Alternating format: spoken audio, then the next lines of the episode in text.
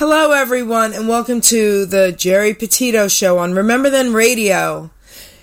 I've got an incredible, incredible show for everyone today.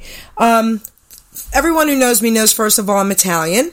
Um, they also know that I owned a poker league, Midnight Owl Poker. So I love poker and I love being Italian and I just love doing this show and I love bringing a lot of info to everybody. I have an incredible guest co-host with me today that everyone on Remember Then Radio should know.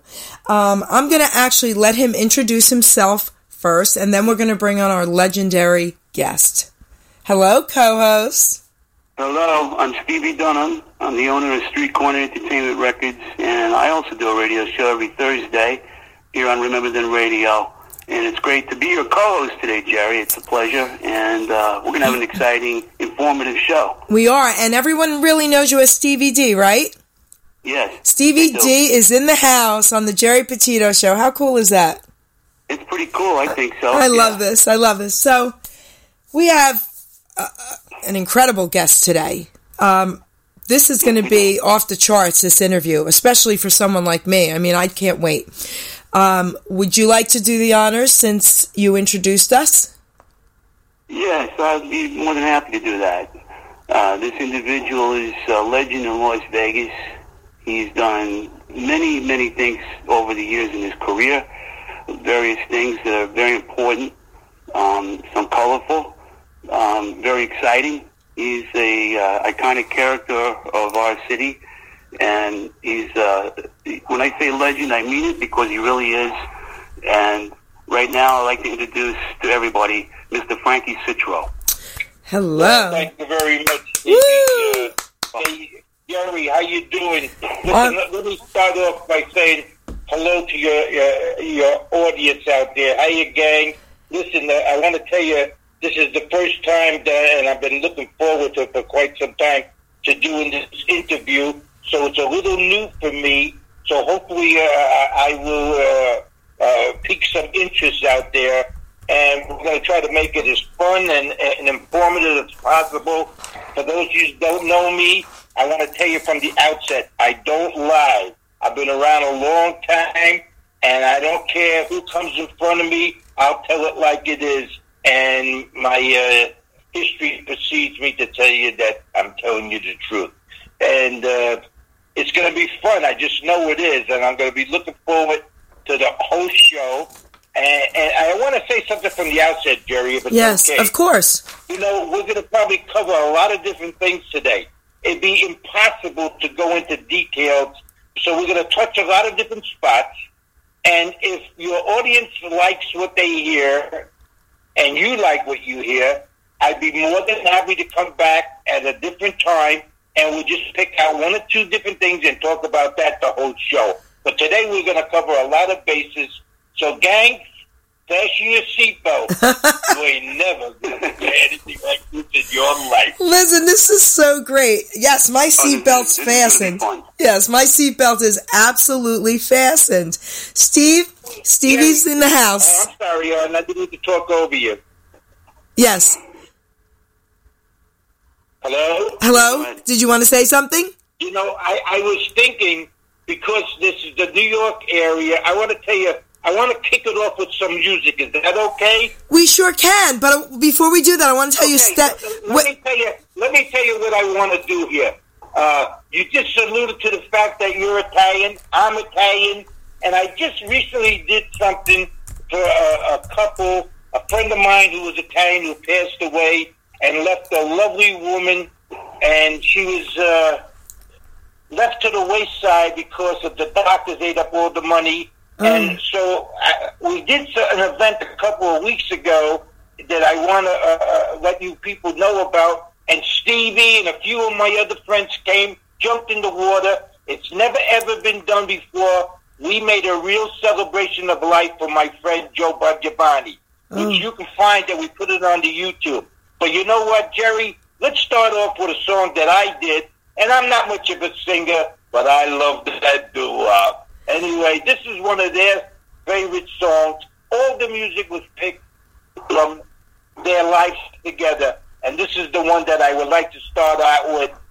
A group was the Passions. This is my version. Is this is my love. Excellent. Let's do it, guys. That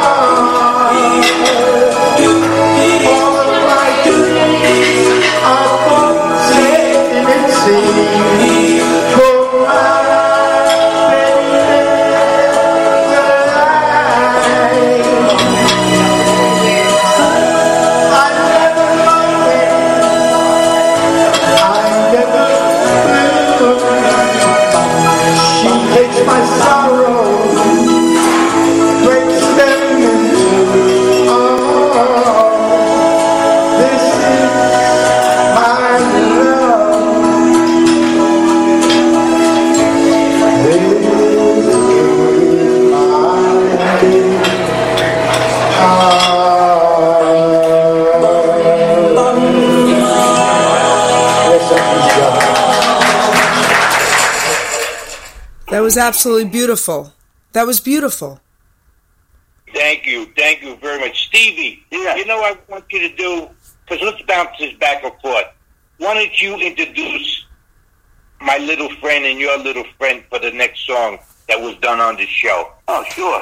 Um, as uh, Frankie said, this is a celebration of life uh, ceremony. Um, none of us really ever did anything like this before, so this is rather unique. Um, we sang songs that uh, Joe and Rose liked growing up, or something similar to that likeness, and uh, we blew them away. Really, it was a really mind blower for everybody there. There Uh, wasn't a dry eye in the house. yeah, not a dry eye in the house. Uh, the next person that came up to sing was uh, Street Corner Entertainment's very own Ramon Altamirano, and he did his uh, interpretation of Daddy's Home, came out really nice. Wow. Okay, so you guys ready? Let's Yeah, play it. Let's, Let's- let's play do it. it. Do it. Let's do it. You're my love, you're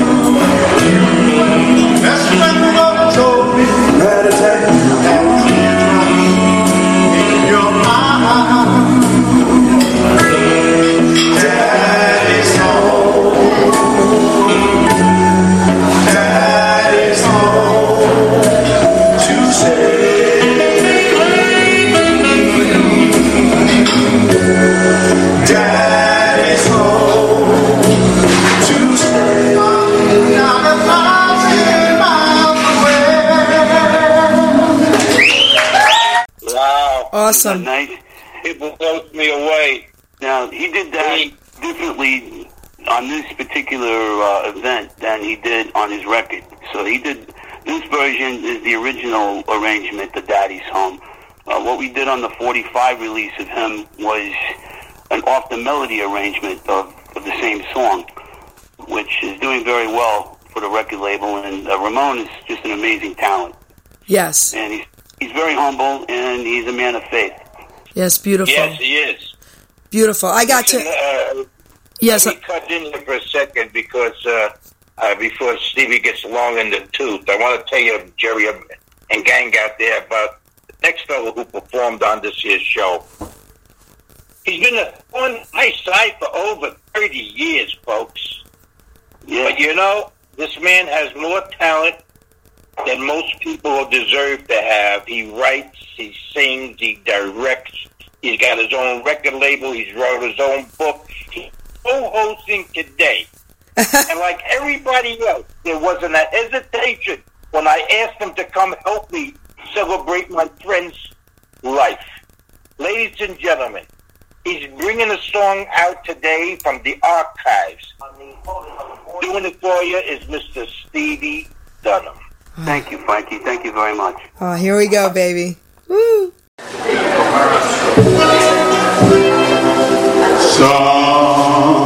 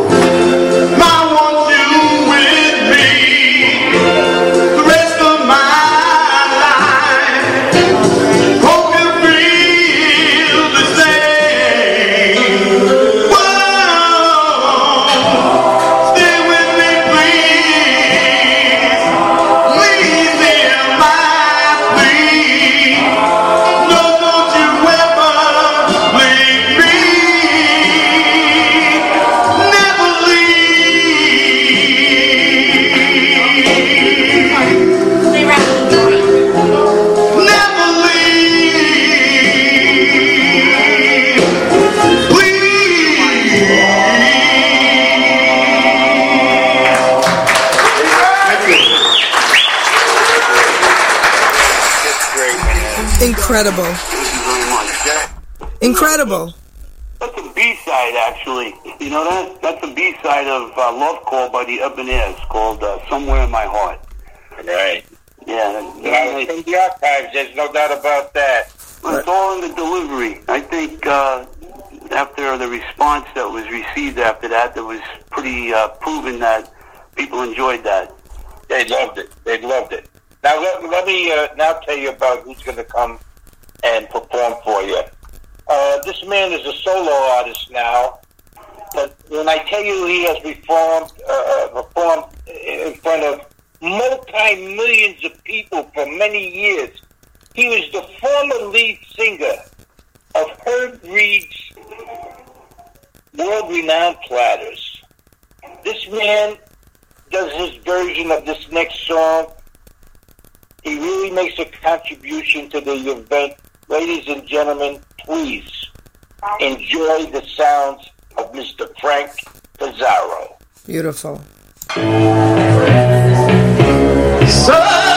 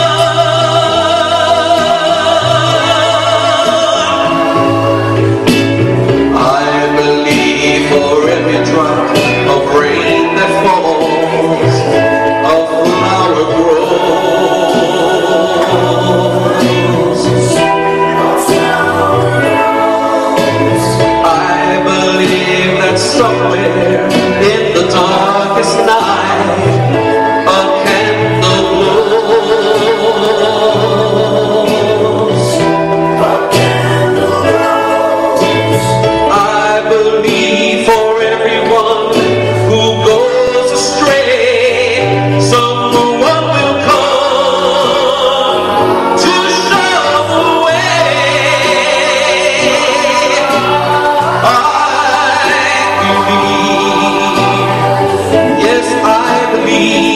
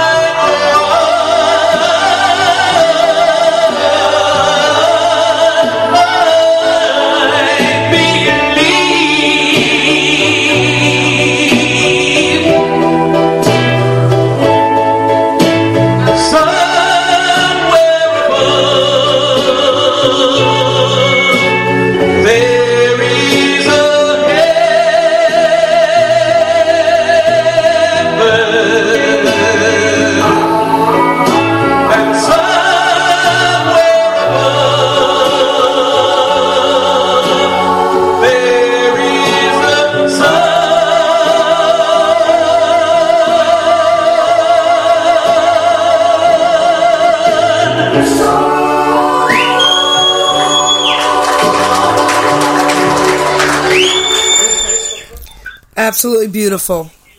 That's fantastic. Absolutely beautiful. Thank Everybody's you, loving it. Thank yes. You. I had to. Uh, I had to. Re- I had to re- do something uh, on regard to one of our friends that's in Italy right now. He wanted uh, a shout out, and that song is for you, Stefano. Stefano Velasquez. She sings in Freddie Velas in the Silvertones. He says, "Please." He says, "You're going on the radio today. Dedicated song to us." So there you go, pal. That's for you and it's for everybody else out there, too. That's, That's beautiful. Yeah. Frank, I want to let you know that uh, Steve and Angel are in the house. They're in the chat room. They're saying hello to you. They love you. So I just wanted to let you know that. Well, thank you very much. Hey, Geri, we got a couple of celebrities that are listening right now, too. Larry Chance and from the Earls, and also Stan Zizka from the Del Satins. I talked to them this morning. They're tuned in. They're So, listening to your show. I love them. And I got to hug Larry on my birthday. I got to finally meet him and hug him on my birthday. So I can't wait to go back east and eat a cream cheese omelet with him. so cool. I love you guys. So, should we start the interview? Just fine with me. All right. Do it.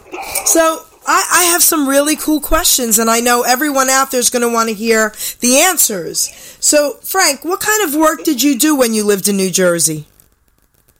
Well, the things that I could probably talk about is from a very young age. I mean, I was a, a, cabinet maker. I worked with my brother and my uncle, and then we wound up having our own lumber yard, and and then I was I got into framing houses and a whole bunch of other things, you know.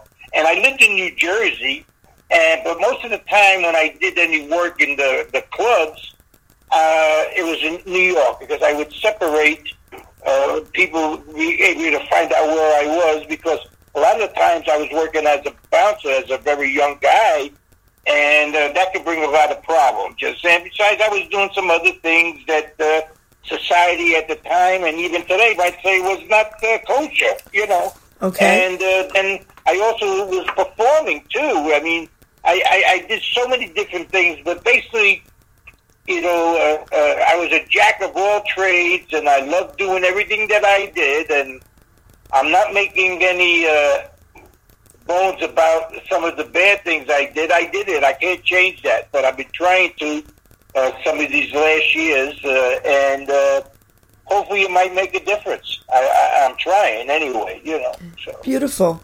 So, why did you relocate to Vegas? Well, to be quite honest with you, uh, listen, they've done many documentaries on me from the best companies around the world, and and I talk about it in the documentaries. But basically, what it was is this here: a friend of mine in uh, back home, I'm not going to drop names and stuff today. I'm not doing that. That's not my style. But a friend of mine was in some serious trouble, and the government wanted me to testify against him. My testimony would have put him away for the rest of his life. That never, ever was going to happen. First of all, I would never testify against even an enemy, and forget about doing it to a friend of mine. So, I took it upon myself to go on the giddy up. I got out of town because what they threatened to do was to keep me in jail in the, in the length of the trial. Now, that could have lasted five, six years, and there would have been no results. You understand? And Oh. I'd have to sit down all that time, and I wasn't going to do it. And without me, they had no case. So I picked up, and uh, I went to Las Vegas, and I decided to stay, you know, and uh, there's a lot of things that happened in between, but that's the real reason. I wasn't going to testify against anybody, and uh, my friend walked, and uh, I've been in uh, Vegas all this time. So then that leads. Well, I that counted the times I was living in those government uh, housing projects. Oh, wow. Okay.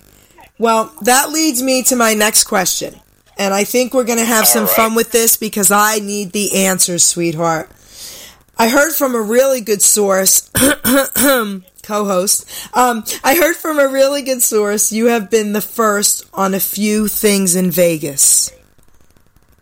Right, right. Well, you know, uh, I, I, I wanted to really talk about something first. Uh, and, you know, there's some people out there uh, that know that I'm doing this show for the first time, including some of my children, you know, and, uh, you know, uh, I, I, I'm pretty sure my son is listening, and he means everything to me, like all my other children.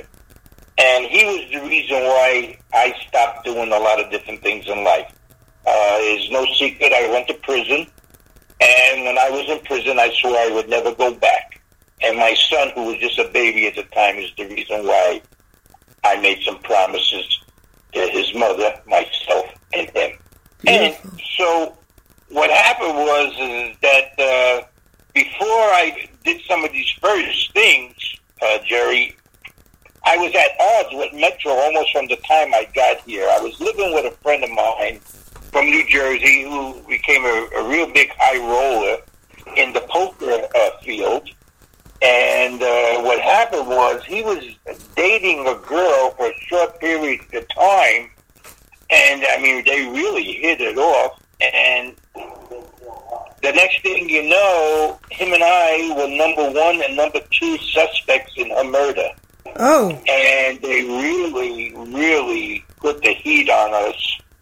And uh, I knew I didn't do it, and I really believed he didn't do it. And it took almost seven to eight years be before they found out who really did do it.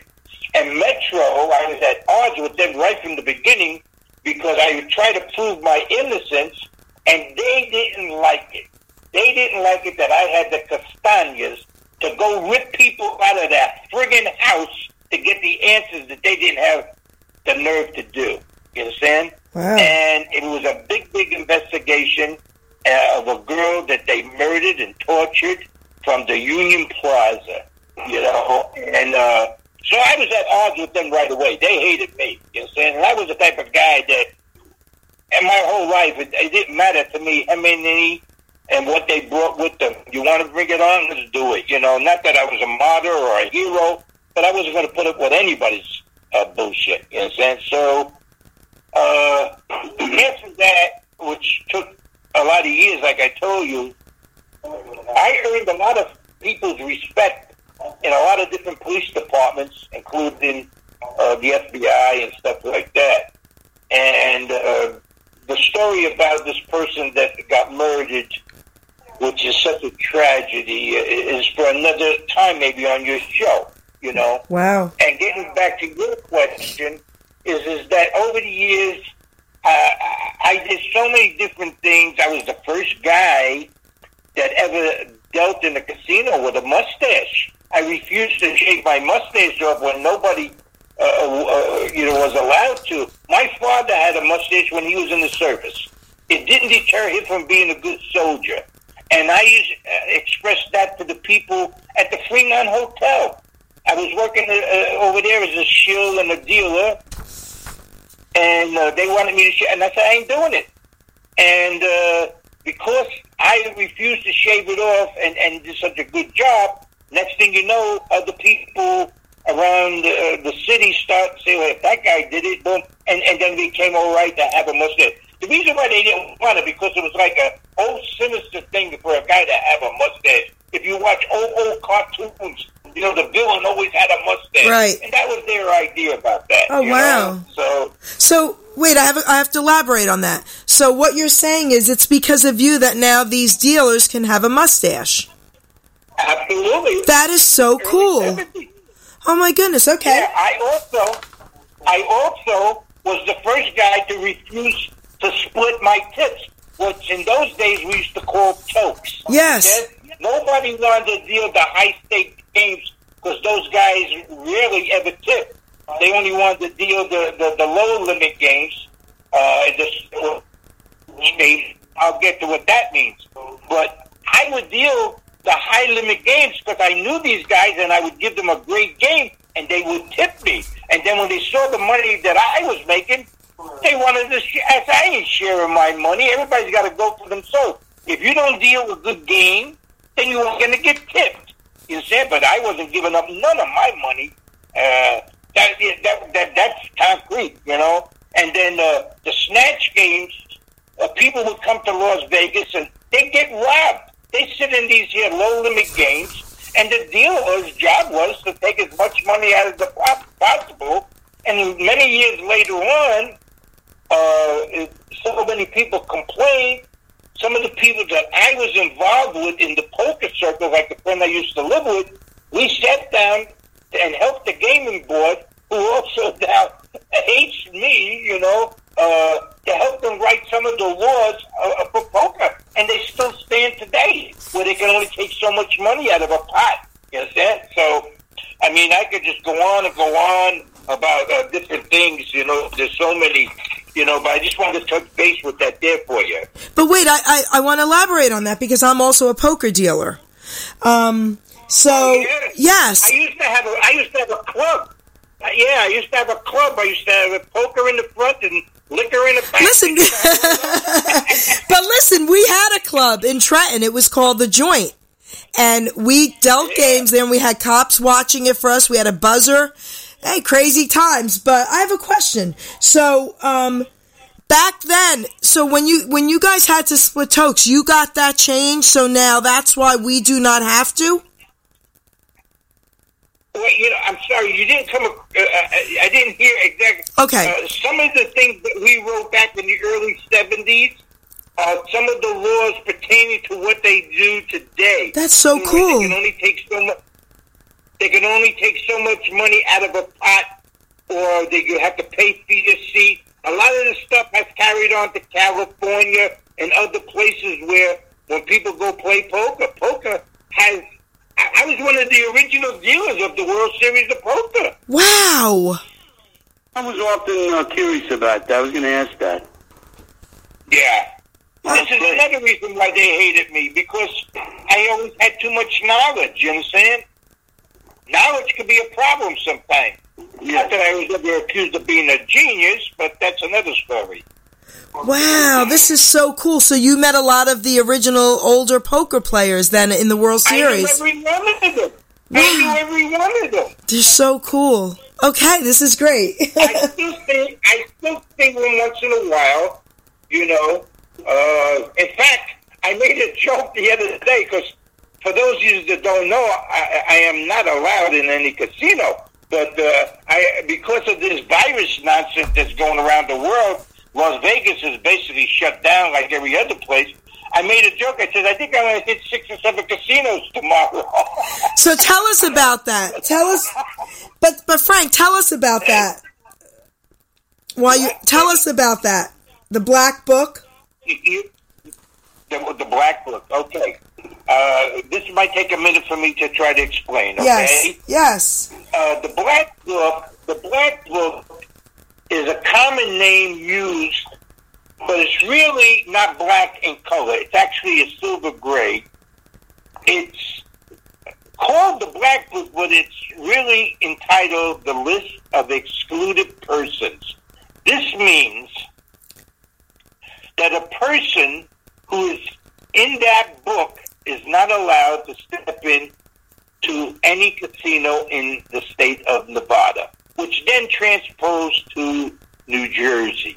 And uh, this is supposed to be uh, written by the Gaming Commission and, and all of that to protect the casinos from unsavory people.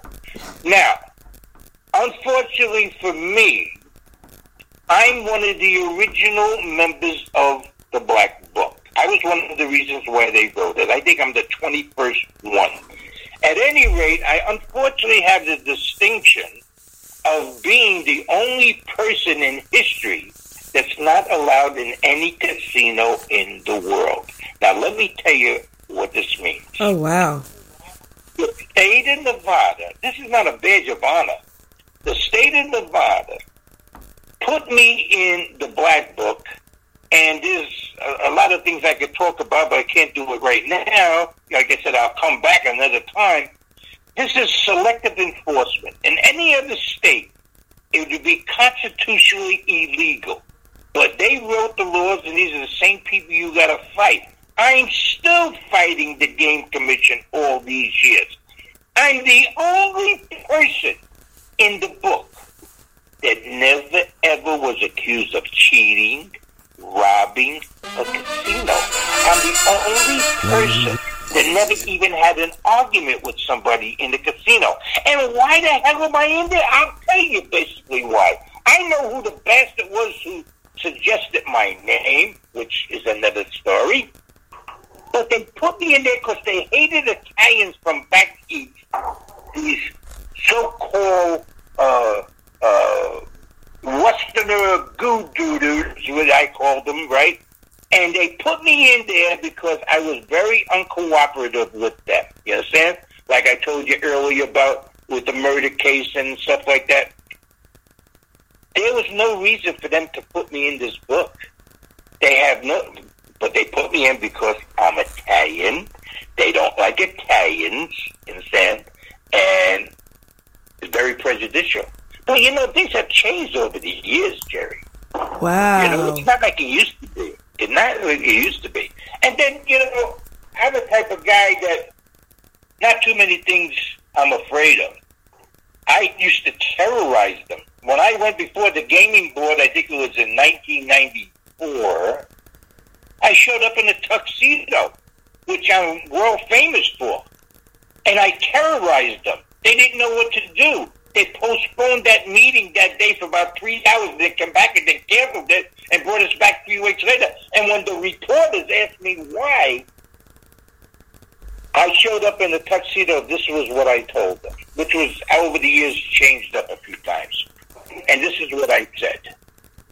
When I was released from prison, I says immediately there was people at my door that requested my presence to this meeting here today. They didn't request it, they demanded. You understand? But that was my way of sticking it back up their kids there. You understand? So I says the paperwork was a little blurry. I didn't know whether it said black book or black tie, so I didn't want to show any kind of disrespect that I'd never been nominated for anything. So I showed up in a tuxedo. I said, and instead of them giving me an Oscar, they gave me the friggin' boot. And they completely went berserk. Wow. and I don't care. Screw them. I don't need them. Uh, you know, they think it's a, you know, like they got it. Let me tell you, they probably saved me a lot of money. And listen, I want to go back in a casino.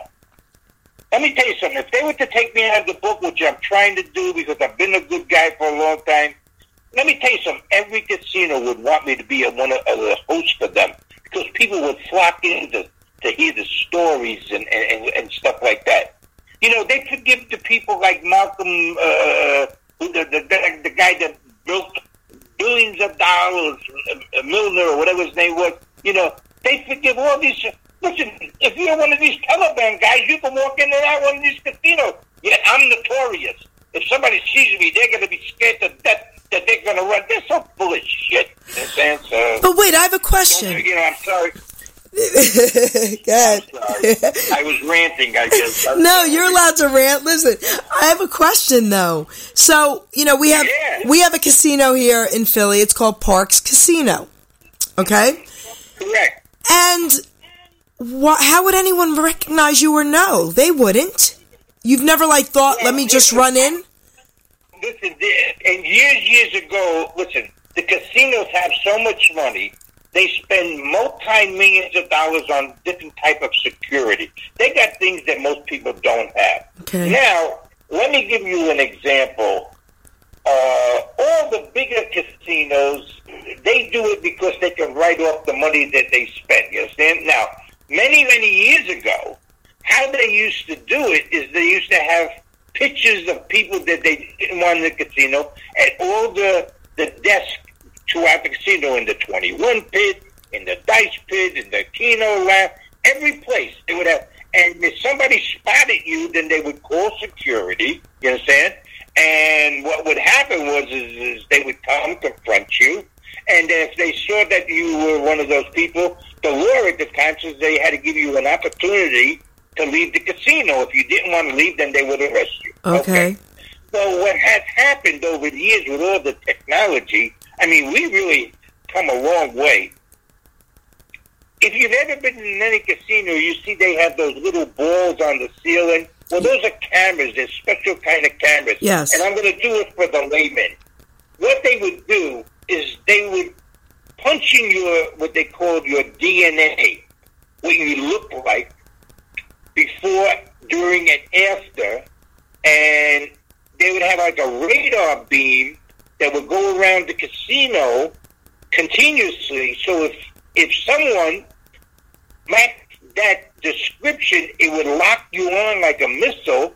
Security would be a, a, a, a you know come to you wherever you were, like you know, in within minutes. They bring you into an office and find out if you were or weren't the person that that, that missile uh, laser locked onto. Now they changed the law. If I was to do that and I got caught in a casino, they arrest you. Well, before they give you an opportunity to uh, to leave. Yeah, they And I'll don't. tell you how Uh, it is for me. Anymore, I'm the they- greatest survivor. Here, I'm sorry, see. I'm the greatest survival story you ever heard in your life. Let me tell you what they did to me. I'm not allowed on even casino property. Forget about in the casino.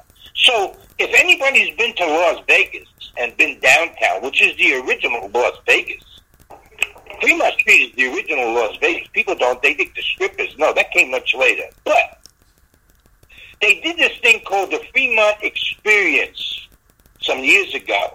And what they did, they attached a dome from one side of the street to the other side from casino to casino. So you know what that meant? That I can't even walk down Fremont Street now without being subject to being arrested because the license now covers that street. yeah, How do you like to live there? that's that's very true. That's what they did. That's what they did. That's what they did. So they they're, they're very unforgiving. I'm hoping in the near future that we're going to be doing something. Uh, we're going to be going up uh, in front of them, and hopefully they'll show a little kindness, which they have never done. If you're in the black book, you're there even after you pass. So, but wait, I have a question about that because this is intriguing to me. So you're telling me that even from back then, they've sent this to the casinos today and said, put this in in your camera mechanism in case someone sits down. Uh, Geri, uh, facial recognition technology. And it's- what Frankie had said. They Yeah. take your photograph from years ago. They superimpose it to what you would look like over the years. Oh my And gosh! then if they spot you in a property, then they will uh, come up to you. They will uh, accost you. Um, they won't. If you, uh, like in Frankie's case, if you're a notorious character of, of, of such being in the black book, you will be arrested on sight. There is no negotiation. Oh wow! Now, yeah, I actually a couple of times thought about going in like RuPaul. Yes, that's what I'm talking about. high heels. I couldn't get into the high heels. They they can't stop you, right? oh wow! All right, well that was interesting. One of these days, uh, you can do something that's totally uh, harmless to what you think would regard as being harmless. You can't even sneeze wrong in a casino, and they will ask you to leave, or they will throw you out of the casino. Yet you can get some of these Taliban people that go in and out. Nobody says a word to them. They're chopping people's heads off, and yet I, I, I don't see it. I don't see. Listen, so many years have gone by. I don't understand. Yet I, yes, I do. You know, they listen. They don't want to lose their paycheck. The gaming commission, they don't want to listen. They got more corruption in the gaming commission than any place else, and they're the ones who're supposed to keep out corruption. Right. You know what I'm saying? Right. So, Wow. you got no say. I have a lawyer that's been working on it with me for years, and uh, I, I, I have created a lot of firsts there. Uh, I did things that no one ever has done. I spoke.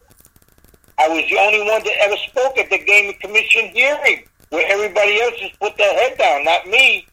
I ain't a half a fag. I'm telling you, I ain't doing it. You know what I'm saying? So, uh, I got something to say. You're going to hear it. You know, and I usually say something nice about people. Or unless somebody is really bad, then I'll tell you that the person's no good. Otherwise, yeah, I, I, I wouldn't. Wow. But, you know, let's talk about maybe something else. All right, so I have a I have a question about the money drives and the toy drives. Tell us about all that. Uh, well, Geri, I'm very proud of what I'm going to tell you. You know, and I got to tell you the truth. Stevie, on numerous occasions, was part of it. You know, Stevie was part of a couple of groups I had. Yeah. We have done a tremendous amount of shows over the years. Okay. You know, every place. And, you know, many years ago, I was doing a show and I put together a thing where uh, I did a lot of shows right here in Las Vegas at the Italian American Club. I probably did 80 shows there alone, you know. And what I would do when I did my Christmas show, I would ask everybody who came to bring a toy for the children of Child Haven. These are all the kids that have no mothers and fathers, who have been abused. You know, uh, they have different names for these associations in every different city, you know.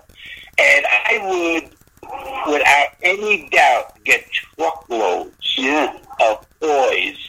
I would have people that year after year would be handling it. They would come and we would give all these toys to these kids.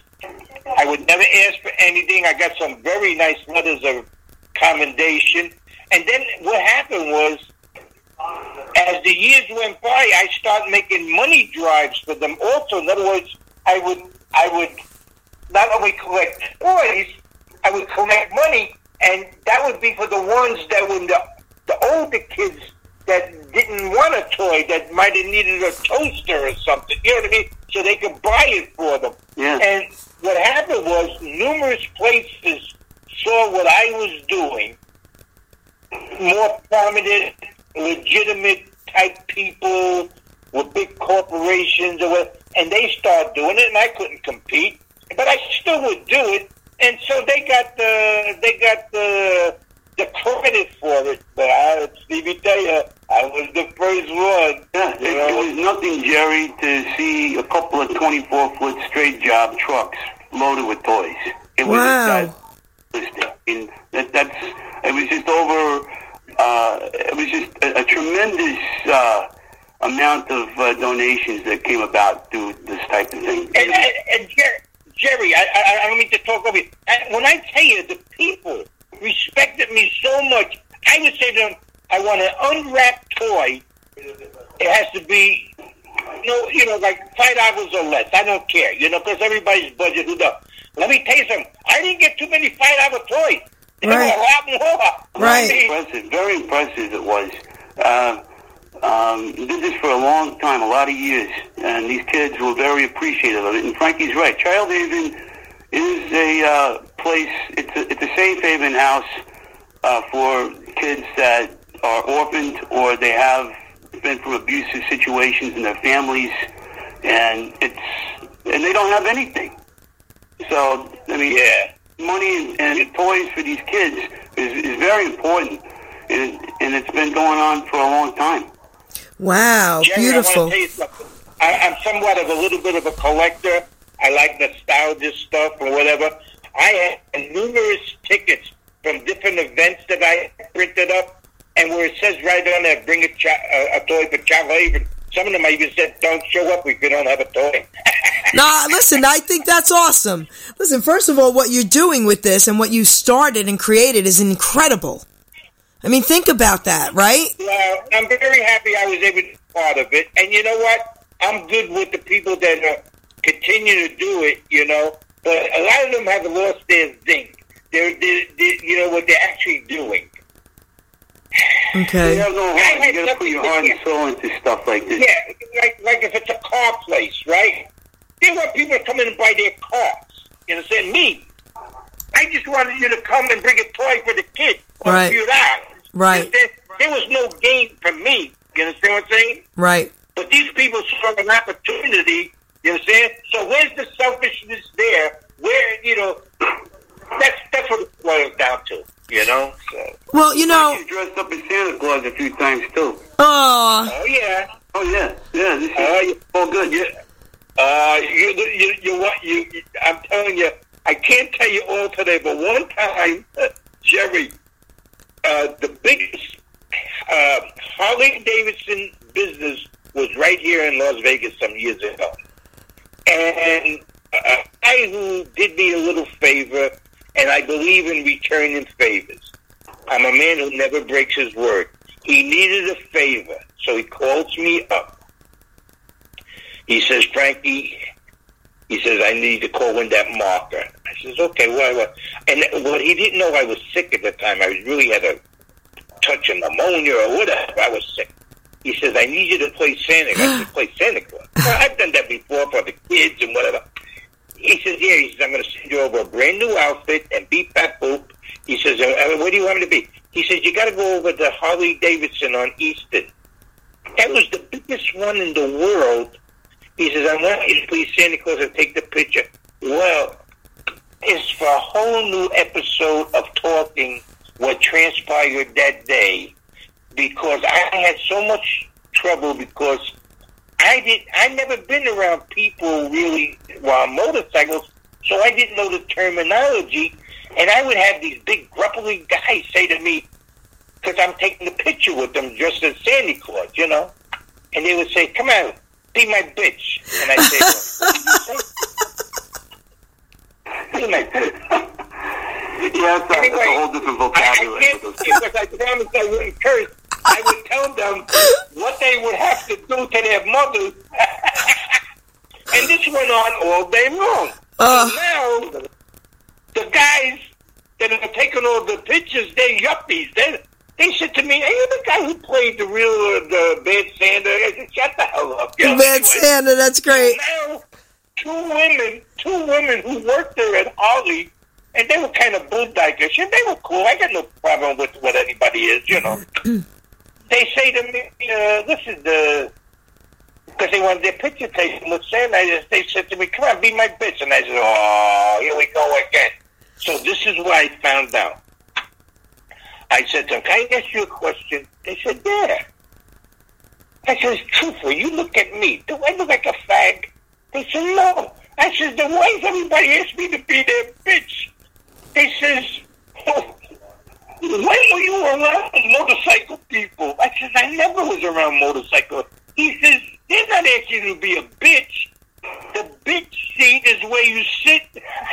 Oh! you need to sit on the motorcycle. Oh! I'm telling you, I got into almost a dozen fights with guys. Guess what? The owner called up the guy. He says, I don't know who you sent over there, but I got a bonus check for him. he says, and you got to get this guy to come back next year and do it. He says, this is the first year we didn't have a problem with anybody. Oh my gosh! That's the gospel of truth, Geri. That's great.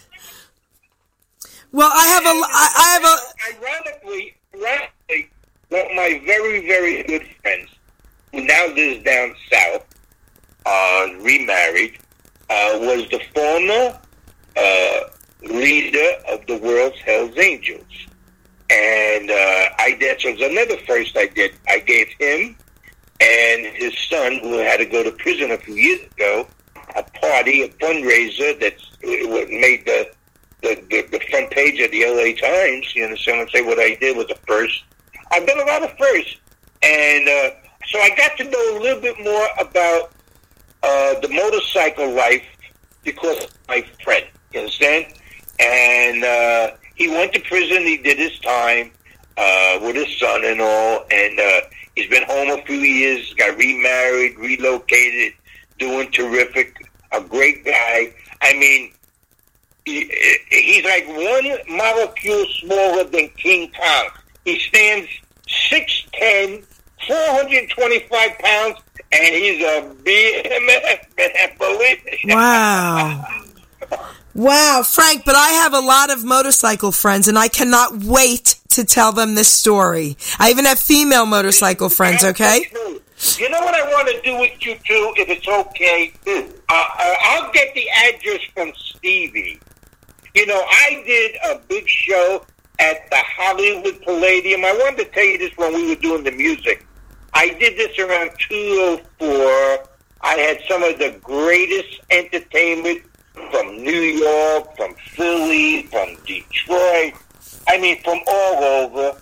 You understand? And I did the, uh, at the Hollywood Palladium, which never was done in many, many years. It was the Cadillac show of shows. I want to send you a poster of the show, which is a collector's item because it's got my name on it and all the other people's pictures. And so I'll get the averages. Oh, I would want love that. a- For being so nice to me, I want you to have that present. Oh, I would love that. So, listen, so how did you get involved in the music industry? Everybody wants to know. Well, you know, it's really funny. I, uh, as I alluded to earlier in our uh, conversation from the, I, I've done a lot of different things. I lived in Jersey. I lived in Jersey City. And, you know, I got involved with music by accident. I liked what I, I heard. I got involved dancing. I'm a pretty good dancer for a guy my age, you know, and uh, my wife and I probably won every contest in the country. But, uh, she, uh, you know, I, I heard that street corner harmony and, and stuff like that, and I would, in between all my other little nonsenses, I would find time to sing with different people. And at those days, I could I could chirp a little bit, you know. And then I start promoting dances and and stuff like that to earn a couple of hours. I always was an earner, you know.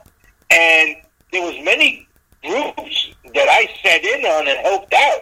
You know, you remember? Uh, uh, you remember the story with Frankie? Excuse me, Frankie Lymon and the teenagers, and then he wasn't feeling well, and Herman Santiago he couldn't do the lead, and Frankie wind up doing it. Well, that happened with a couple of people that I went to the recording studio and I helped out uh, because I knew the parts. You understand? Right. And uh, I, I mean, I never asked for the money or the credit, but one of the groups was uh, uh, uh, uh, the group that is. I wish we were married. Uh, Ronnie and the Hi-Lites from Jersey. You know, and ain't nobody promoted the Duprees more than me. You understand? I, right from Jump Street. You understand? Right. I mean, uh, and all the Duprees that are out there today, not one of them are even close to an original, and they do a great job. There's no, I'm not, I'm not taking away from their talent, but I, I, I get a little upset because I lived it all. You know, I, I I guess I get upset because so many things have happened to me where people change the story. You know, Okay. so so. Uh, We also uh, did this. You uh, put the Heartaches uh, vocal group on Oh, the map. Those heartaches, Joanne and the heartaches. Those Yes. kids are from downtown Jersey City. It'd be freezing cold. I, I'd bring them up my house, and they would sing in the kitchen and practice and whatever. They were fantastic. Let me ah. ask you this question, Frankie. Did you were you responsible to taking them to Stan Krause at Catamount Records? You know, I, I, I don't want to take the credit for that. I do I do remember a, a few different incidences. Stan, we lost him not too long ago. What a wonderful guy! A very uh, a big time promoter of the, the doo wop uh, stuff. He had a record shop on Bergen Avenue for years. Cool. And you know, Me too. you know, my memory doesn't really, you know, I, I, like to take the credit and say, yes, I did. But, you know, I, I really don't, I probably know I must have mentioned it to him many times, how great these kids were. And I know they went up there, you know, but, uh, you know, on another note, uh, which I, I said earlier, I wasn't the type of guy to put up with any nonsense. Uh, I used to go every time I, I I'd come into town to go see Stan and buy records. I'd go I'd go to Clifton Records. I'd buy records there. I'd go to Hackett. I went all over. I loved it. I got one of the best collections there is. Stevie will tell you. you know? Yeah, he does. Anyway, Stan Krause, who was not feeling well one time, I happened to walk in. I was, you know, I was living in Vegas, and I went there, and there was this guy giving him a problem, and Stan, he wasn't, you know, he wasn't a tough guy of any kind, you know, and this guy was ripping him a new backside, and finally I couldn't take it no more, and I said to the guy, I said, you know why don't you just leave? Well, I'm not a very big man in size, you know. Believe me, I fought them all, and this guy thought because he was, you know, bigger than me, that he had the best of it. Well, I always had a slogan: "I'll be out of jail before you're out of the hospital." anyway, that guy never come back about his band anymore. Oh my gosh. Frankie, everyone is loving this interview. They're saying keep him on. You're fantastic. I mean, this, you're, listen, this is very funny and this is incredible. Um, I'm having a blast. How's our co-host doing? Would you like to talk a little bit? Well, you know, I've Hey, known baby. for almost 30 years. so, I mean, we've done a lot of stuff together through the years, and uh, he's one of my dearest, uh, closest friends in my life. There's nothing that would, would he ask, if he asked me to do anything, I I do it uh, without any hesitation at all, uh, and vice versa. I mean, that's just the way it is. It's just a kinship that we have, and we, you know, we don't really see eye to eye because it's a real friendship. It's not one of those surface, scratch the surface type of uh, deals. I mean, it's a real life. It's like family. You know what I mean? Right. We're, we're you know, we're like family to each other. So we're gonna go back and forth with various things. of- You know, and we have done. But I mean, we've done a lot of positive things together, and it's been worthwhile. You know, and hopefully we can continue to do more of this uh, positive stuff in the future. Um, Frank is uh, a gifted, uh, talented individual on just about everything he touches. You know, like he said, he's a jack of all trades, which is true. I mean, uh, I can't beat him at cards, dominoes, or any of these games. You know what I mean? I mean, he just has a knack for all of this stuff. You know what I mean? And uh, now, recently, and uh, we're going to talk about this in a little bit. Uh, he belongs to a backgammon club here in Las Vegas for many years. And Yes. This a few months ago, they had uh, presented him with an award, Yes. which is a very honorable thing to do because he's been a part of that from the from the beginning when they started this club, which is uh, what goes back what forty years, Frankie. What do you think? Yeah, more than that. From the early '70s, I was one of the uh, original members, and I'm the only still living a member of the Las Vegas. I'm the oldest, not in number, but in tender. I'm the oldest member of the Las Vegas Backgammon Club. Wow. He's great. He's, a, he's an excellent backgammon player. It's a game that is very. It's a very uh, difficult game to It's learn. more than luck, believe me. it's more than luck. Yeah, you got to be very skilled at that type of stuff. Um, uh, he's been a mover and a shaker all his life. Um, this type of music that we're involved in is like uh, an Achilles heel. You know, uh, there's a passion there for it that he possesses that is bar none. So he uh, he's done a lot of great stuff for our music over the last uh, I don't know four or five decades for sure Wow. and continues to do so. Nobody says no when they when he asks somebody to do something. They do it unrelentlessly, and even if we don't get paid, we do it anyway because we do it because you know there's a reason why Frankie's doing something, and we're there for him. It's beautiful. You know, let Absolutely me beautiful. Just something you said, Geri. Yes. Uh, I have asked Stevie and her numerous friends over the years to help participate in different affairs. It was an event that was uh, that there was money involved, everybody got paid. But there'd be times you did a lot of charity work uh, on goodwill stuff, and that's what I think he really meant is, is that if I ever asked somebody, I really didn't have anybody say no to me because of my relationship. Uh, the music uh, from when I was just a little uh, guy is uh, I don't drink, I don't do drugs. I quit smoking three and a half years ago. This is this is my drugs. This is my alcohol. This is this is my passion. This is what I like. This is what I want to sit down to and listen to when I'm with my wife. You understand what I'm saying?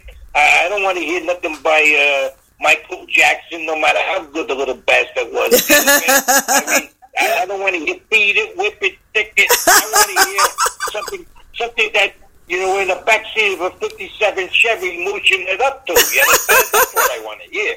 Geri, one time I gave him a record that his dog ate. Right? Oh Lord. He had Okay. a record that he loved. He loved this group. They're from Jersey City, the Savoy. They're an a cappella group. Yes. From, Right. Village, right? And they recorded for Catamount. The, one of the songs they recorded was "When I Fall in Love," the old evergreen standard. He Oh. loved this song, He loved it. He I still love it. And he told me this story. So I called I called Stan up and I asked him if he had any copies of that left, right? And he said, Oh yeah. He says, Steve, I got copies. He says I says, Oh, let me have one, let me buy one. And well, one night we were out bouncing around and I saw him out and I said, Frankie, I got something for you and he was totally elated. He says, You don't know what this means to me. And then he then he reiterated the story about how his uh, his dog actually ate the record. Oh my Believe it or goodness! What? Well, I'm gonna do. I'm gonna do a caveat to this story, and, and everything is true. We, I don't lie, Stevie. Don't lie. This dog that I had, I had uh, a music room, right? And I probably had every bit of twenty five thousand records in the thing. This same dog, when I tell you, went and ate and scratched and broke seven of those 45s and two albums of the same fucking of the same song. The same song, guys. The same song. I don't know how the dog knew that was the song. I don't know. And and, and I wanted to kill the dog, but I love the dog. You know what happened to me? I had a dog that did that. A rare album I left out uh, on my uh, by my stereo. I came home. The dog ate a box of pens covered in blue ink. It was a white pit bull. of a rare acapella album that I had. And to this day, I have not been able to. The album's so good. Didn't break the album start. He just chewed a corner of it. But I can't find the record anyway. It's very, very rare. I, I just hope that one day I can get another copy of it. But yeah, it's, that's what they do. You don't leave your stuff out, otherwise the dog will Oh anything. my goodness! Yeah. you know, I I, I want to just say something uh, because things just pop in my head. I want to talk about my my children for a second and the Sure. music. Sure. You know, I got children of all different ages. Two from my first wife when I was married in New Jersey, and two from my second present wife uh, here in uh, Las Vegas. And it's amazing. Each of my children know so many different genres of music, but they all love the sounds of the 50s and early 60s, the doo-wop, the Cool. acapella. They know every song because it was my passion. It became their passion. My, my son, who, who I see on a regular basis, I mean, this guy knows more music than the average bear, believe me. And, you know, it's so much fun to say, Dad, you know, that song that you played a, while back ago, you know, and then I come, and he would put it on, you know, and, and uh, it, it just throws the daylights out of me that he has compassion that I have, but he has it for other music too. Misunderstand me, and so do I. But my favorite is that, and I love that my children, all different ages, love this stuff. You know, and when I say children, my son's thirty-two years old. You know, but Right. he's still my little boy. You know, so Well, I mean, my my daughter's thirty nine, and she lo- You know, I I grew up uh, with the oldies. I love all that, you know, and of course Elvis, you know. And my daughter's thirty nine, and she loves all the oldies and the doo wop. I mean, it was they were blessed to have us play the music for them, and that's why they love it. now you just well, you just said you just said something. I'm going to tell you. You mentioned Elvis Presley. You know, I was his personal bodyguard for quite some time. What are you talking about? Yeah, Elvis and I had a whole relationship. Uh, I can't discuss a lot of things, but uh, we were real good pals, and he loved me. And uh, sometime, uh, maybe I'll tell you about it. But uh, Las Vegas I, uh, a very fantastic, mysterious place, especially in its heyday, Geri. And I knew everybody. Wait, certain elements of it that are still around today. Not many, but there's still a couple of places that you can go to where you get a taste of what old Las Vegas was like. but wait, Stevie, wait. Club, I'm interrupting you. Wait. bootlegger uh, bistro uh, and nightclub, and there's uh, there might be one or two other places now too that are that where you can go and listen to jazz and some of the older uh, Vegas uh, icons stroll in. It's a really really cool place. Everybody kind of knows everybody in, in the entertainment business here, to a degree. If they don't know you personally, they know your reputation. Um, it, and it's really a fun uh, cavalcade of people to be around and share stories like this. But wait a minute, I have to go back to the Elvis Presley thing. Hold on, guys. So Frankie, so you knew Elvis then, obviously. Doing very well. Do you know who I got to interview, who I'm now very good friends with? His nurse Marion. Yeah, but she she came later, I believe. Uh, l- let me just uh, give you a little tidbit because you have to understand I can't say certain. Right, things, I you know? understand. I understand. So, so uh, I wind up meeting Elvis through his doctor. Okay. Who was my doctor at the time. He was the doctor to the stars, uh, Elias Ghanem, you know. And uh, Elvis, you know, he had uh, those guys that were with him for years, the Memphis Mafia, you know. And uh, so Elvis had a problem. I'm trying to think as I say. He had a problem, and nobody could solve it for him. So the doctor says, I know a guy that uh, might be able to help you out there that's very trustworthy, beep, bap, boop, you know. So, so Elvis says, okay, I'll meet with him. And we had a nice little meeting, and uh, he told me what his problem was, and uh, he says, "Do you think that you could help me with it?" He says, "Nobody else." I said, "Well, how long they been working on it?" He says, "Almost five months, and nobody could uh, solve this."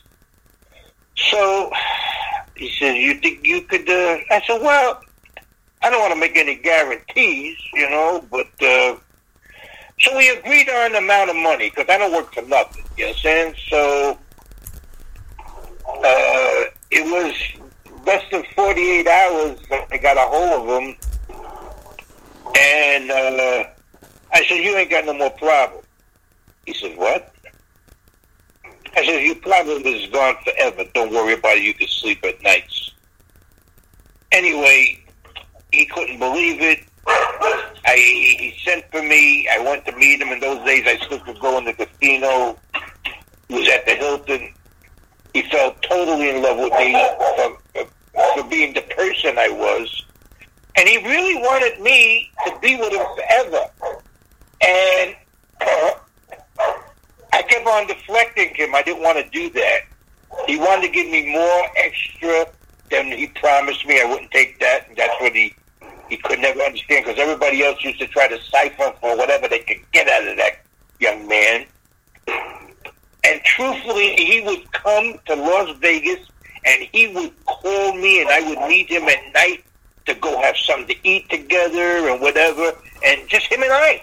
Just him Wow. and I. I didn't want to be around his, his would-be tough guys. You understand what I'm saying? And he wanted me to go to work for him, and then he, and I said no, I would never do it. Uh, I said, if you ever need me, I'm available. Why won't you? He says. Well, I'm not going to say who, like I said earlier, but one of his guys that was with him from young, early days, I didn't like at all. I didn't like him at all.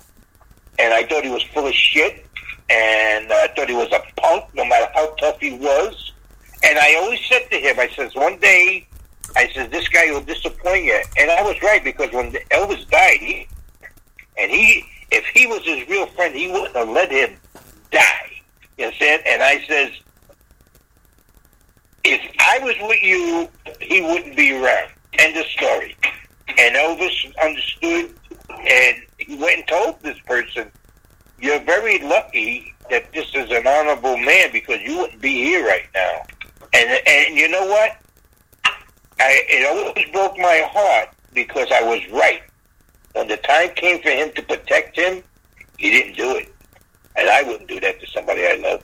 I wouldn't, you know. So anyway, that's a little tidbit about my my Elvis. you Well, know. thank you for that information. I I got one other thing. Let me tell you something. My wife, my wife, we're together going on 46 years. In her day, but she's up there a little bit, she stopped an eight-day bike race. That's how beautiful she is. You understand? I still see the same girl I met 46 years ago. I'm telling you, a perfect hourglass figure, face of a Madonna, sculptured by Da Vinci. I'm telling you, Now she's looking at me right now because she's sitting across the room. I haven't. I don't talk like this about her. Anyway, Doing it so we you go now. see Elvis. We go see Elvis at the Hilton one time. No, who? No, no. We went to go see Wayne Newton or whoever it was, and we used to have our own big booth and everything because I had a few dollars and everything. And they would have like four aisles that you would go down. And my wife and I walk in, and she was so radiant. And I wasn't bad looking for a guy my age, put together a nice suit. And what kind of, I say, oh my God. Because this is the days of Vegas, Vegas. You know, that, who's that? Oh my God. But- And who was coming down the other aisle on the other side was Elvis Presley. Mm-hmm. And nobody looked at him. And he saw me and my wife, you understand? And then later on he said to me, you know, did you have to walk in the same time? He was mad at me. Oh, my God. said, I'm Elvis Presley. Oh, my God. Nobody looked at me. They were looking at you too. Oh my gosh. was I mean, he was so sweet. I mean, not mad, but he would tell you, I'm Elvis Presley. People supposed to look at me. Right. That's great. Wow, you just made my day even more. I got to tell you. Wow. Hey, Geri, one Yeah. time Frankie called, well, Frankie would do this to me all the time. We we go bounce around Las Vegas, right? He calls me up. He says, "We're gonna go out to dinner." I said, "Okay," because we do all we do it once in a while. You know, we go different places, try different things. No big deal. That'd be normal. And so we go up to this place, Capozzoli's, right, which is an old Vegas joint. A uh, who's Right. who of legendary talent that played in Vegas in the, through the 50s and 60s, 70s, and whatnot. We pull up in the car. He says, look, he says, we're having dinner with this guy. I said, okay. He says, be on your best behavior. He says, don't be an asshole and don't embarrass me. I go, well, who are we having dinner with? He says, Tom Jones. he says, no, good. We're having dinner with Tom Jones. He's waiting for us. Yeah. And We have uh, a lot of that stuff going on. Oh, we ate with him. it's Had a amazing. nice meal, dessert, smoked cigars, you know, all this stuff. And there was like, I don't know, there was about what, Frankie, 15 of us there? Sitting Every there bit. in, in a private Every room, bit. separated from the rest of the restaurant with a velvet curtain. yeah. You know, I'm just I'm just putting this out there, Frankie baby. You know, you could hook Geri up with an interview with some of these incredible people. Just saying, honey, just saying. No, it's, you know, I mean, living here, you meet all kinds of people in your life in all walks of life. So, I mean, this is, this is, uh, it's a bedroom community for celebrities to a degree. And, you know, to be a part of that culture is really, really, uh, exciting and impressive. And, you know, it, it's like a, it's like a family to a degree. I mean, because we do really, like I said before, we all know each other to a degree. Right. So, makes it, so it's a large city of three million people, but it's got a small town mentality. Right. If you, if you understand. Yeah. It's beautiful. And, and, and there's certain people you're going to bother with, and certain people you're not going to bother with. Exactly. You know, and, and what happens to me, Geri? Uh, see, something like this here is good for me in, in, in a lot of ways, is because uh, I forget a lot of stuff because it doesn't come up in conversation, and then, then something will trigger a memory. You understand? Or you ask a question, or Stevie, and and, and, and a host of other things have come up. You know, but. Uh, hopefully, I got a couple of things on the fence right now. Uh, maybe some of this stuff is uh, is going to come out, and uh, we'll be talking about it in detail. And uh, hopefully, your audience is liking what they're hearing. They're loving it. Well, you know, let's, uh, let's, let's go this direction real quick. You don't have to you don't have to elaborate specifically, but I mean, you got a couple of projects on the fence that are very important. You want to talk about? Oh, big time. Yeah, that's fine. Yeah. You listen, uh, I'll start off by saying this here, what just happened, uh, and a lot of people, uh, can I do a little advertisement here, Geri? I want actually I want you to do advertising. So listen, we're gonna we're gonna close the show at like three forty five, so you've got plenty of time. Um, you can talk and talk until then, and tell them anything you want want them to know. Advertise your butt off. well, uh, okay, so guys, start now? Yes. Yeah. Yeah, do that. Okay, well, this is this is uh, what I'm going to say.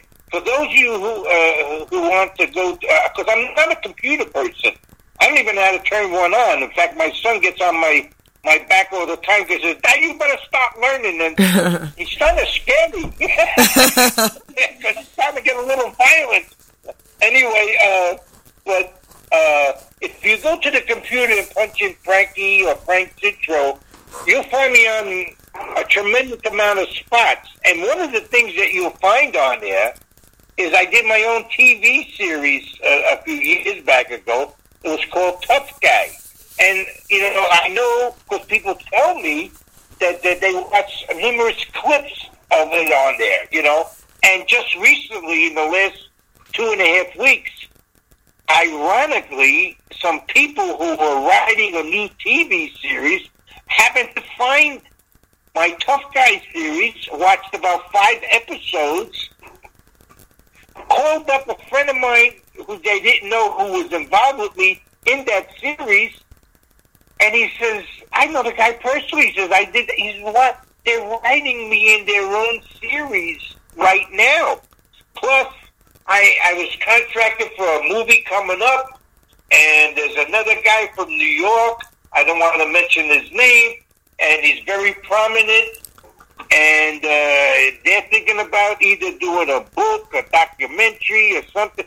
There's several different things going on, and if things pop and I go up before the gaming commission, there's going to be a lot of stuff out there. Uh, I'm going to probably get with Stevie and put out a couple of records. Oh yeah, we. Do up album, and I'm going to put out a novelty album because I'm known to do all that stuff. Yes. And uh, I'm probably going to be doing a couple uh, uh, DVDs of, of of some of my stories and uh, things of that nature.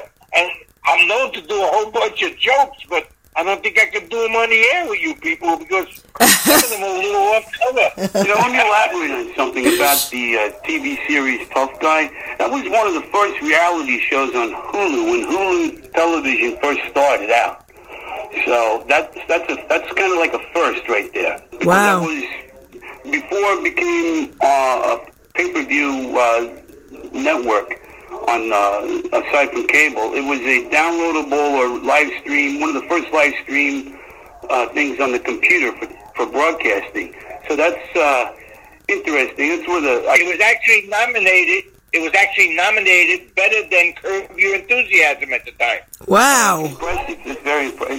You know, I don't really care for that show. I really don't. Yeah, but I'm just saying that was the number one show. Right. And mine was so real. Wow. Mine was all real. If you watch this show, Geri, which you probably your interest is probably probably peaked now, it is very funny.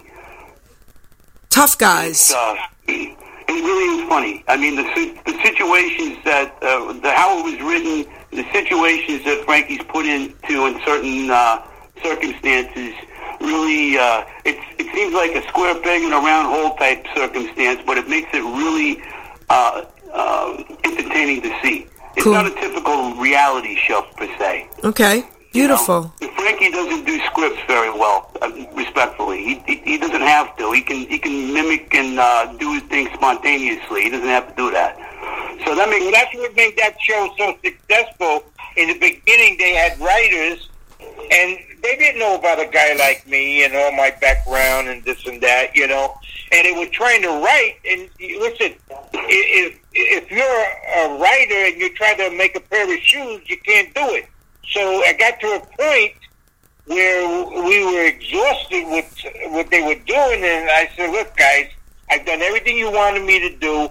Let's try it my way." And uh, we tried it my way without a script. I just said, "Just put me in a situation and let me deal with it the way I would do on a normal basis any day of my life."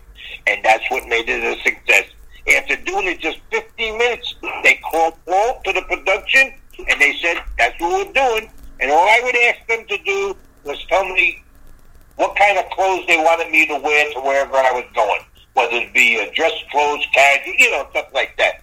And it was, and I walked away from it because, uh, for your audience out there, Geri, I'm a real funny guy when it comes to certain things. We can tell. A Man is only good. a man is only good as his word. When the man's word's no good, the man's no good.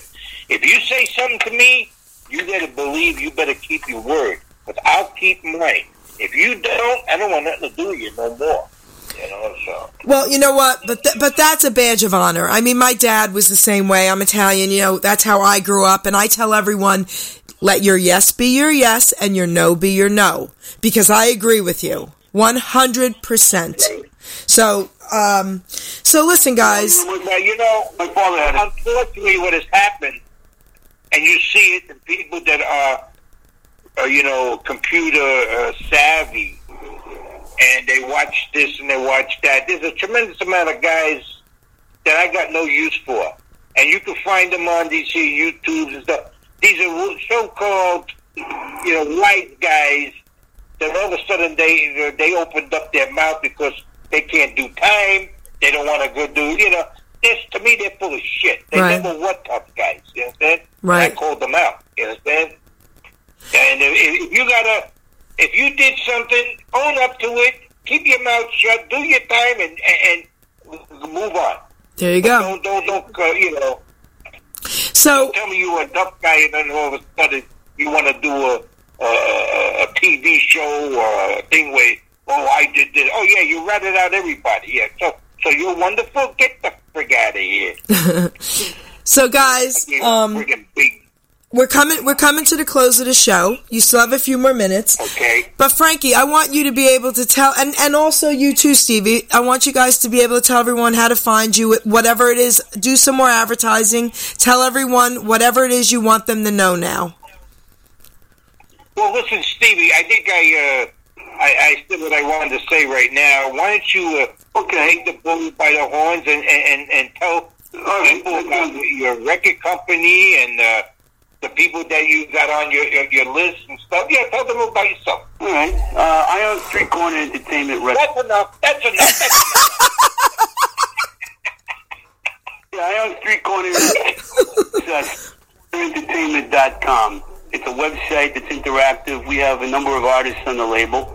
Um, and there's an artist page you can look and, you know, you can see who's on the label. And there's, there's others that are on there, on the label that haven't, uh, we haven't put their profiles up yet, or the bios.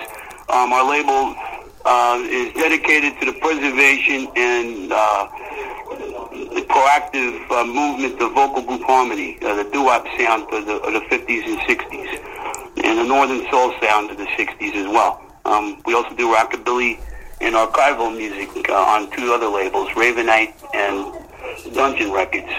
Um, you can find us on Facebook. You can find me on Facebook under Stevie Dunham. I'm there all the time. Uh, Frankie's on Facebook under his name, Frankie Citro. Um, um, some of the projects that we have upcoming, Frankie that mentioned that there's going to be some stuff that he's going to be recording soon, and they're going to end up. Uh, I'm going to end up putting them out and distributing them, so that's a, a wonderful thing.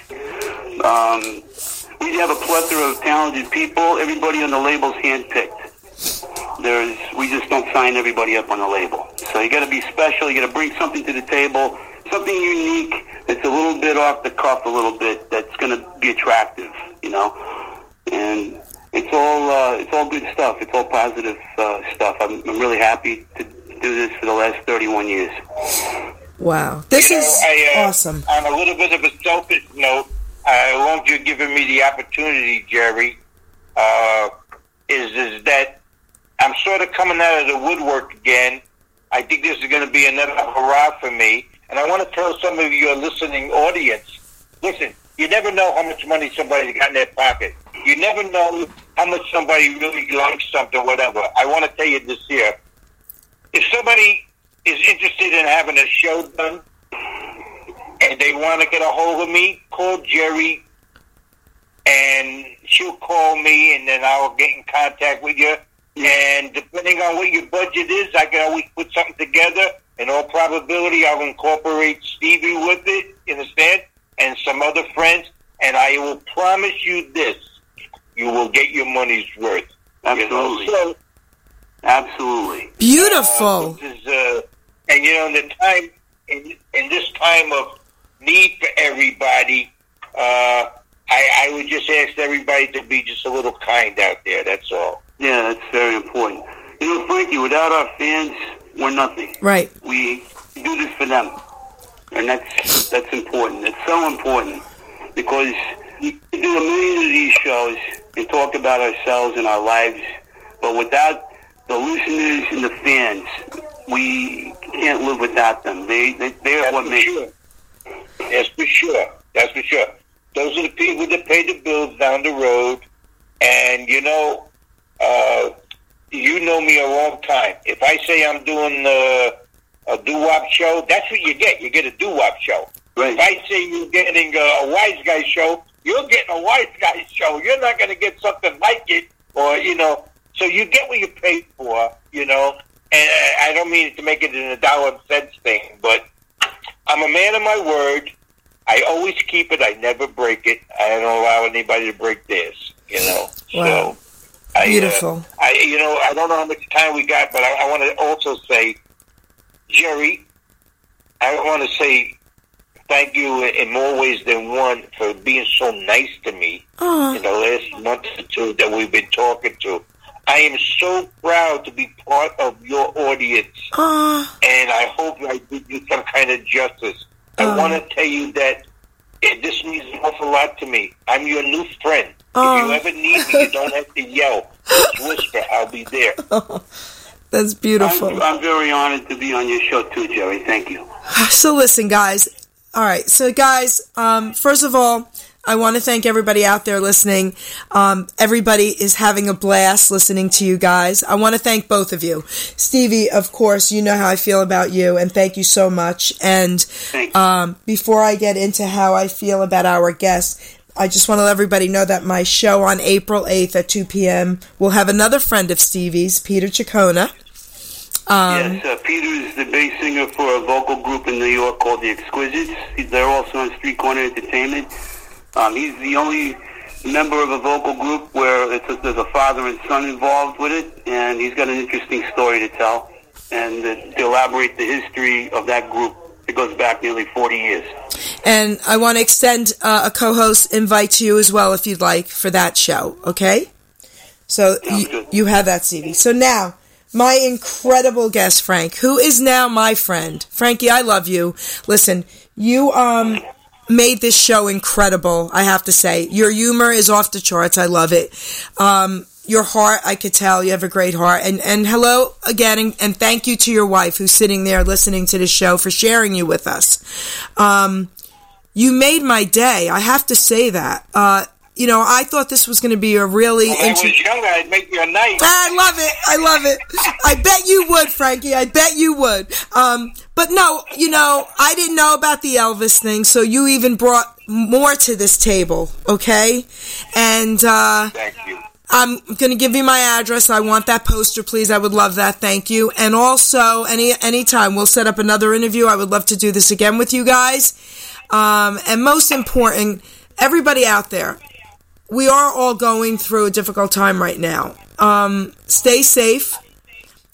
S- Listen, stay close to God because he, he hasn't left us. He hasn't left us. So put your faith in him right now, and he'll keep you okay. He'll keep you above the water right now because people feel like they're drowning, and um, we're not drowning, guys. We have gotten through everything our entire lives, right? To be here today, we're going to get through this together. So, like Frankie says, be kind. So I want to say thank you again to Barb and Angel out there. I want to thank you, say thank you for having us on. Remember then radio, we just love you. Um, Yes, we do. Without Remember Then Radio, Right. I mean, they're the greatest. Uh, Stephen Barber, just fantastic people. Yes, we love you. Um, and now I just want to say thank you again to everybody, to my, my two incredible guests. And I love everybody out Thank there. you, And yeah. Thank you very much. Thank you. Thank you. And stay safe, everybody. And ciao. Stop that doing, senorita. All right. All right, you take care of yourself, Geri. Thanks for having us on, and uh, God bless you. God bless you too. All right.